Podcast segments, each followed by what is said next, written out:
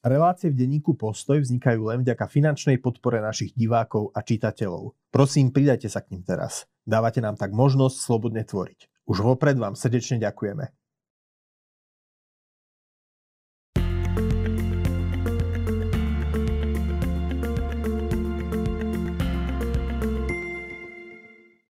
Milí priatelia, dovoľte, aby som vás privítal pri ďalšom vydaní našej videorelácie Knihomolov zápisník.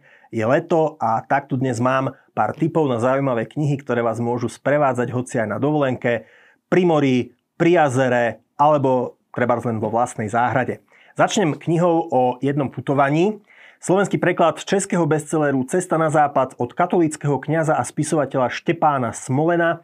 V minulosti mu v našom vydavateľstve vyšla kniha Buď kde si o nadčasovej múdrosti stredovekých púštnych otcov, ktorá dáva zmysel aj pre výzvy súčasnej uponáhlanej doby. Cesta na západ je však úplne iný druh literatúry. Je to niečo ako cestovný denník, ktorý si mladý bohoslovec vedie počas putovania z Česka cez Nemecko, Luxembursko, Belgicko a Francúzsko až do mesta Lisie za svetou Teréziou z Lisie. Počas cesty opisuje Smolen umierajúci západoeurópsky katolicizmus s prestarnutými farármi, ktorí už rezignovali na spovedanie, s prebujnenými byrokratickými štruktúrami a s katolíckymi kláštormi, ktoré ponúkajú zenové záhrady. Úvahy o svätej Terézii rozprávačovi splývajú so spomienkami na jeho platonickú lásku, tajomnú Anešku, ktorú spoznal počas svojho predchádzajúceho štúdia a dúfa, že sa s ňou stretne v Paríži. Čo vyzerá po väčšinu knihy ako cestovný denník, sa v závere zvrtne na hlbokú životnú drámu. Smolenovi sa presne podarilo vystihnúť príčiny úpadku katolicizmu a v širšom zmysle kresťanstva ako takého v súčasnej západnej Európe, no v závere naznačuje aj nádej pre obnovu viery. Skutočne silná kniha. Úplne iný žáner je román Gilberta Keitha Chestertona Muž, ktorý bol štvrtok.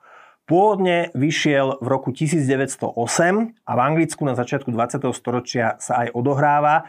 Je to taký zábavný kafkovský príbeh o tajnom policajtovi, ktorý dostane za úlohu votrieť sa do anarchistickej teroristickej bunky.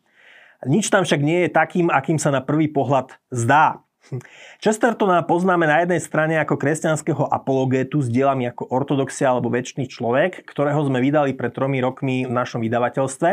Na druhej strane bol tiež autorom populárnych detektívnych príbehov o Pátrovi Brownovi. V, rová, v románe Muž, ktorý bol štvrtok, akoby obi tie, obi, obe tieto pozície spájal, no vzhľadom na množstvo zvratov nechcem o deji prezrádzať priveľa.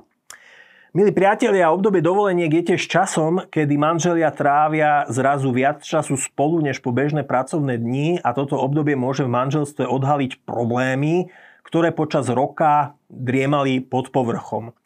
Moji kolegovia Martin a Zuzana Hanusovci spravili knihu rozhovorov s talianským párom manželov a psychoterapeutov Ritou a Salvatórem Ventriglia s názvom Takmer každé manželstvo sa dá zachrániť.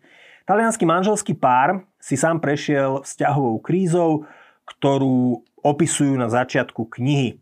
No popri záchrane vlastného manželstva dávajú aj všeobecnejšie rady, niečo sa týka konfliktov, ktoré vo vzťahoch prirodzene vznikajú a ako im predchádzať, aj ako ich riešiť, keď už raz prepukli. No knihu si môžu prečítať aj slobodní muži či slobodné ženy, lebo je tu aj kapitola, ktorá sa venuje otázke, ako si dobre vybrať hodného partnera na celý život.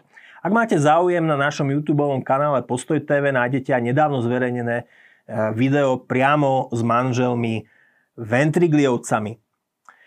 Milí priatelia, doteraz spomenuté knihy vyšli v našom vydavateľstve Postoj Média, ale účelom tejto relácie nie je propagovať výhradne alebo v prvom rade naše knihy. Tieto tri knihy som si vybral, lebo ma skutočne bavili, bavilo ma ich čítať a verím, že rovnako zaujímavé môžu byť aj pre vás. No máme tu aj produkciu iných vydavateľov, z produkcie vydavateľstva Inak, tu máme Toto malé dielko, Zostať nažive, Lanzarote a iné texty.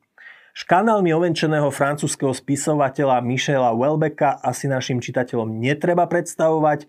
Poznáme ho najmä ako autora románov, ktoré idú pod kožu súčasnej francúzskej spoločnosti ako Elementárne častice, Podvolenie, Serotonín či román Zničiť, ktorý vo vydavateľstve Inak vyšiel v lani. Táto kniha je zbierkou textov na hranici fejtónu a prózy, ktoré pochádzajú ešte z deväťdesiatych rokov a zo začiatku milénia.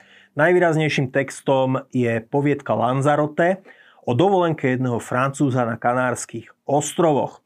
Rozprávač sa dá dokopy s nešťastným a zo života sklamaným belgickým policajtom Rudim a s dvomi nemeckými lesbičkami, aby následne spolu vo štvorici jazdili po ostrove Lanzarote a prežívali rôzne existenciálne zážitky, ktoré zmenia ich život. No pozor, poviedka ani kniha nie je nič prejemné povahy. Houellebecq aj tu šokuje, no my v Postoji ho viacerí máme radi, lebo pod povrchom drsného štýlu a niekedy až pornografických scén veľmi presne diagnostikuje súčasný nihilizmus a duchovnú rakovinu, ktorá postihla európsky kontinent. Medzi texty, texty z tejto knihy, ktoré si zapamätáte, patrí napríklad aj literárno-kritický fejtón s veľavravným názvom Jacques Prévert je debil a potom ešte fejtón s názvom Nemec, ktorý obsahuje zaujímavé postrehy autora o Nemcoch. Nemecko je pre nich vraj len pochmúrnou krajinou ich pracovného života, ako náhle odchádzajú Nemci do dôchodku, utekajú do slnečných a teplých južných krajín, najmä do Španielska. Čo dodať? To sú stereotypy, pre aké máme Houellebecqa radi, proste nádhera.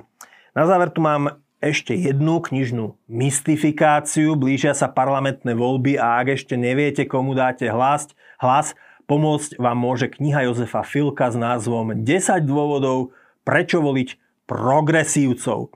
Keď som ju chytil do ruky, hovorím si, že fíha, aká hrubá, no potom som ju otvoril a vyskočili na mňa samé prázdne strany. Myslím, že dôvody, prečo voliť progresívcov, to vystihuje úplne presne. Milí priatelia, ďakujem, že ste si nás dnes zapli. Ak sa vám naša relácia páčila, dajte nám like a staňte sa odberateľmi kanála Postoj té vé. Potom už žiadne podobné video neunikne vašej pozornosti. Pekné leto a príjemnú dovolenku.